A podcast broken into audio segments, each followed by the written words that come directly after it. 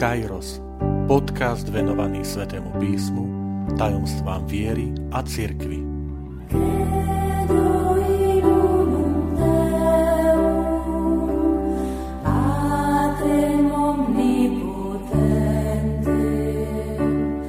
Pedesiata štvrtá časť.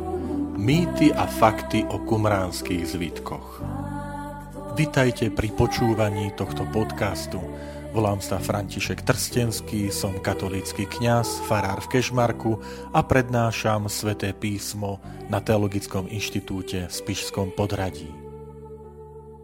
Keď sa v roku 1947 a následne postupne našli tieto fragmenty zvitkov e, z Kumránu, tak boli očakávania, že tie nájdené texty nám pomôžu ozrejmiť, osvetliť miesta tých našich poznatkov aj o pôvode a vývoji kresťanstva.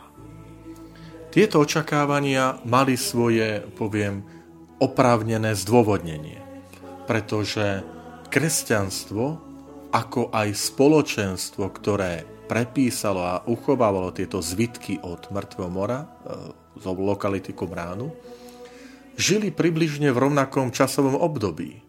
To znamená prvé storočie po Kristovi. A to, tá lokalita Kumrán bola zničená v roku 68 v prvom storočí po Kristovi. To znamená, Ježiš Kristus, ktorý žil v tej prvej polovici prvého storočia, však zomiera okolo roku 30, podľa niektorých 34, v prvom storočí, to znamená, vtedy je svoje Kumrán. Obidve spoločenstva žili geograficky v blízko. Kumrán je nejakých 30 km od Jeruzalema a kresťanstvo sa zase zrodilo v Jeruzaleme. No a potom obidve spoločenstva, kresťanstvo, aj to kumránske spoločenstvo, vznikli v tej istej židovskej spoločnosti, ktorá v tom období prežívala krízu. A potom aj texty novozákonné, evanielia, skutky apoštolov, listy, ale aj e, zvitky od mŕtvého mora alebo z Kumránu e, sú výsledkom dvoch podobných židovských hnutí. Židovského hnutia, ktoré vyšlo od Ježiša Krista, apoštolov, však to boli Židia, a potom aj kumránske spoločenstvo, ktoré tiež z tých textov, ktoré sa tam našli, vieme, že, že e, na ich čele stál e, istý vodca, istý učiteľ spravodlivosti, ako ho nazývajú tieto texty. No a napriek doslova tisíckam napísaných kníh od rôznych autorov na túto tému, Kumrán a Zvitky od mŕtvého mora a Nový zákon a, a hľadanie nejakých prepojení, tak musíme povedať, že výsledok objavenia kumránskych zvitkov, to zverejnenie, ako sme hovorili v predchádzajúcej časti, vôbec nenaplnil očakávania, ktoré možno tí autory do toho vkladali. Tak v tejto časti poďme sa pozrieť aspoň na niektoré tie otázky, ktoré boli predmetom mnohých diskusí hneď od začiatku, ako sa tieto, tieto fragmenty našli a v tejto časti sa chcem dotknúť najmä vzťahu e, s novým zákonom. E, tá prvá taká diskusia je, že by sme mohli povedať, nezatajili kresťania pri nájdení zvitkov niečo preto, aby chránili kresťanstvo? Tak e, poďme na, to, na túto odpoveď. Dôvodom takejto otázky bola skutočnosť, že E, oneskorovalo sa e, plné zverejnenie týchto nájdených rukopisov. Že oni boli nájdené, ale odborníci stále nie a nie ich nejako publikovať verejne práve v tej sérii, ktorú som nazval DGD Discoveries in the Judean Desert. Ale malo to svoje odôvodnenie. Ako je známe, tieto fragmenty postupne v 11 jaskyniach boli nájdené medzi rokmi 1947 až 1956. Len aby sme mali predstavu, o akom množstve hovoríme? Hovoríme, že išlo o fragmenty pôvodne 900 rukopisov, ktoré boli uložené, z ktorých my sme našli, teda my, ktorých odborníci našli už len fragmenty. A spomenul som v predchádzajúcej časti, že jediný biblický zvítok, ktorý zostal neporušený, bola kniha proroka Izaiáša, ktorý má cez 7 metrov a myslím 32 cm. A to je tam ten biblický prorok Izaiáš. A to je jediná biblická kniha, ktorá tam zostala neporušené. Ostatné boli fragmenty veľkosti ľudské dlane, oveľa, oveľa väčšie množstvo bolo veľkosti poštovej známky. A postupne, samozrejme boli napísané v hebrejčine a aramejčine, niečo v grečtine. To meškanie sa pripisovalo, že to, za to môžu odborníci, ktorí sú členmi kresťanských církví a že videli v obsahu zvitkov ohrozenie kresťanskej viery a tak otáľali. Toto vôbec nie je pravda. To nemá nič spoločné s nejakým zatajovaním a tak ďalej. Dôvodom boli obrovské množstvo nájdených tých fragmentov, ktorý na počiatku ten medzinárodný tým, ktorý na začiatku tvoril len 8 odborníci, postupne sa rozrastal na stovky odborníkov, tak na začiatku nemohol ani tušiť, že prídu ďalšie nálezy a aký budú mať charakter. Potom technické dôvody. Jednoducho bolo potrebné poskladať tisícky malých fragmentov tak, aby dávali zmysel. Doslova, ako som spomínal, že to bola práca puzzle. Ekonomické dôvody. Jednoducho, veď to bol... Eh, odborníci veľakrát boli tí, ktorí už učili na vlastných univerzitách, kde mali svoje živobytie, prednášky, oni boli viazaní povinnosťami na vlastných inštitúciách a neraz toto robili v rámci svojho poviem, voľného času. Áno, dôvodom je aj slabá organizácia tímovej práce. Napríklad niektorým odborníkom bolo dané až príliš veľké množstvo tých fragmentov, na ktoré by potrebovali niekoľko životov, aby, aby to splnilo. Že nebolo to distribuované eh, a mali pozvať viacerých. No a potom samozrejme politická situácia. Jednoducho sme v zóne, ktorá naozaj tie nepokoje, ťažkosti, eh, vojny spôsobovalo, že jednoducho nedalo sa pracovať v kľude. Takže na túto odpoveď, že nezatajili niečo kresťania tam, keď našli a preto, aby ochránili seba samých, je evidentné, keď je, už sú všetky texty definitívne zverejnené, že nikto sa nič nepokúša zatajiť a zvitky ani neobsahujú nič také, čo by bolo treba zatajiť.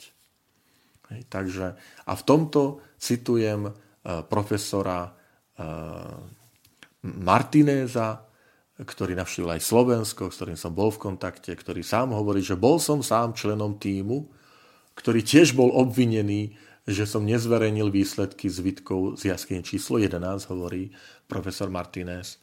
A, a na otázku, keď mu kládli novinári, že, že či sa tam niečo nezatajuje, tak on odpovedal, že zatajovanie je nemožné, lebo kresťanské círky nemajú žiadny dosah na odborníkov. Jediný, kto má na mňa dosah, je ten, kto ma platí za to, aby som texty publikoval. To je univerzita v Groningene v Holandsku, na ktorej učím. Uh, takže, takže preto takto úsmevne komentoval uh, túto skutočnosť profesor Martinez, Florentino Garcia Martinez. A ešte tak pekne dodal, že ak by sa vo zvitkoch našlo niečo, čo by ohrozilo kresťanskú vieru, hneď by som to zverejnil, lebo by som si zabezpečil kariéru a moja univerzita by sa stala svetoznáma. Takže nič také, čo by e, čo si zo zatajania kresťanstva znamenalo, sa tam nenašlo. Druhá otázka je taká, že či sa našiel medzi zvitkami od Mŕtvého mora vôbec, celých tej lokalite e, Mŕtvého mora, ale potom aj medzi tými kumránskymi zvitkami nejaká časť nového zákona. Ehm, veľmi jednoducho povieme, ehm, v Kumráne a v zvitkoch z Mŕtvého mora sa nenašlo žiadna čiastka novozákonného textu. Nič, žiadne evanielium, žiaden Pavlov list. To znamená, ak hovoríme o biblických zvitkoch, ktoré sa našli, máme na mysli biblické texty starého zákona. Čiže nič z nového zákona sa v Kumráne, zvitkoho mŕtvého mora nenašlo. Ďalšia taká obľúbená téma, ktorá je, že Ježiš Kristus bol členom toho spoločenstva, toho kumránskeho spoločenstva. Lebo keď sa začali čítať tie texty, aj tie, ktoré neboli biblické, tam sa našli aj nebiblické texty, tak vznikla, znieť si všemi odborníci podobnosť Ježišovo učenia aj s týmito textami od, od zvitku od mŕtvého mora. Ale toto sa dá logicky vysvetliť. A to preto, že um, nový zákon vzniká v čase, keď aj toto kumránske spoločenstvo žilo a vzniká v prostredí. Ježiš Kristus predsa pôsobil v židovskom prostredí, v myšlienkovom svete, v náboženskom svete židovského prostredia s vplyvom starého zákona, prorokov a tak ďalej, ktorí mali aj vplyv a dosah aj na toto kumránske spoločenstvo, ktoré tvorilo niektoré texty. Takže, e, ale treba povedať, že ani nový zákon sa nezmienuje o ľuďoch, ktorí by napísali zvitky od mŕtvého mora a ani zvitky od mŕtvého mora nespomínajú žiadnu novozákonnú postavu. Ani Ježiša Krista, ani nejakého apoštola Petra alebo Pavla.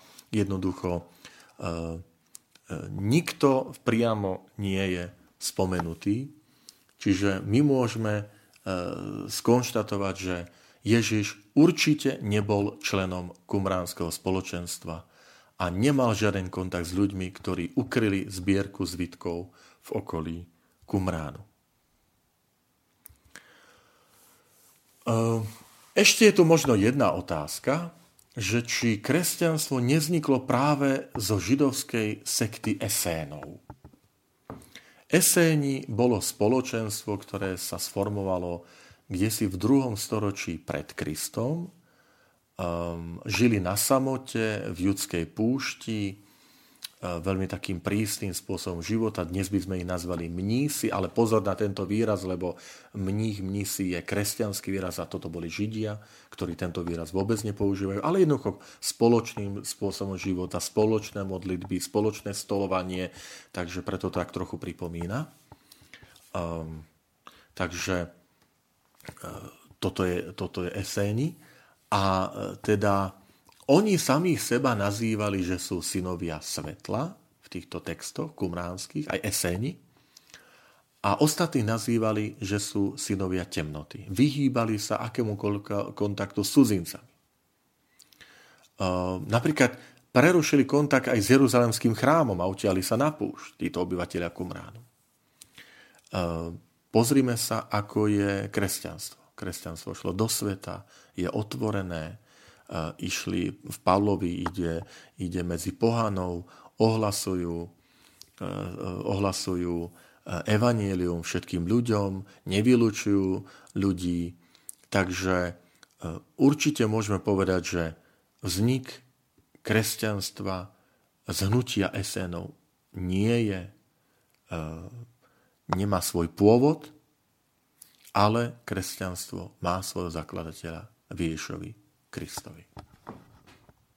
Poďme sa však pozrieť, že je tam nejaký vzťah? Môžeme predsa len nájsť nejaké prepojenie medzi, medzi e, novým zákonom, Evanielia, skutky, Pavlov listo, listy a týmito zvitkami? No, vzťah tam nájdeme. Vzťah tam nájdeme preto, že tieto spisy vznikli v rovnakom prostredí, v židovskom prostredí. Obidve tieto text, obidva texty, teda kumránske zvitky a nový zákon, sa odvolávajú na, na starý zákon. Na to, čo my nazývame starý zákon, teda e, posvetné texty židovského národa. No a samozrejme, keď, keď sväté písmo, nový zákon cituje Izajáša, Žalmy, Jeremiáša, Deuteronomium, tak zistíme, že aj, aj v týchto textoch kumránskych, ktoré nie sú biblické, tiež sa odvolávajú na Izaiáša, Deuteronomium a, a knihu Žalmov, lebo čerpajú z toho istého myšlienkového náboženského sveta. Takže je celkom prirodzené, že spomínajú, spomínajú tieto, tieto postavy. zvitky od mŕtvého mora nám nevysvetlia nový zákon, to je isté, ale to, čo je dôležité povedať, že nám pomáhajú porozumieť, prečo ten nový zákon, tie texty novozákonné, vyjadrili tú vieru prvých kresťanov takým spôsobom, ako to urobili. Čiže nám objav týchto fragmentov, kde sa nám podarilo, akoby odkryl sa nám ten židovský svet, rôzne tie skupiny, aj tie náboženské predstavy o Bohu, o dobre, o zle, o anieloch, o zápase medzi dobrom a zlom, synovia svetla, synovia tmy a tak ďalej. Ozremil vidieť, že wow, ten židovský svet to je bohatý. To je, to nie je len starý zákon, ktorý sme doteraz po, poznali, tých 46 spisov, ktoré my nazývame teda starý zákon, ale že je tam aj množstvo ďalšej literatúry, ktorú nezaraďujeme medzi, medzi tie biblické, ale nám pomáhajú teraz tým objavom porozumieť, že aký bohatý svet bol toho druhého, prvého storočia pred Kristom a prvého storočia po Kristovi, v ktorom sa zrodilo kresťanstvo. A teda, čím lepšie porozumieme znova zopakujem ten myšlienkový, náboženský, kultúrny, politický svet uh, židovstva, toho prvého storočia, tak samozrejme tým lepšie porozumieme aj pozadie, jednoducho to, tú atmosféru, v ktorej, v ktorej sa rodia tieto novozákonné spisy, ktoré sú napísané Evanielia, ktoré sú napísané Pavlové listy a listy ostatných apokalypsa.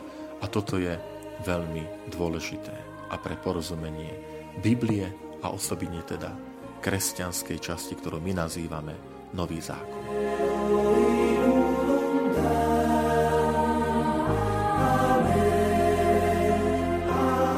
Ďakujem, že ste počúvali tento podcast. Teším sa na ďalšie stretnutie s vami. Sledujte naše aktivity na web stránke farnosti Kežmarok www.fara.kezmarok.sk alebo na Facebooku farnosti Kežmarok.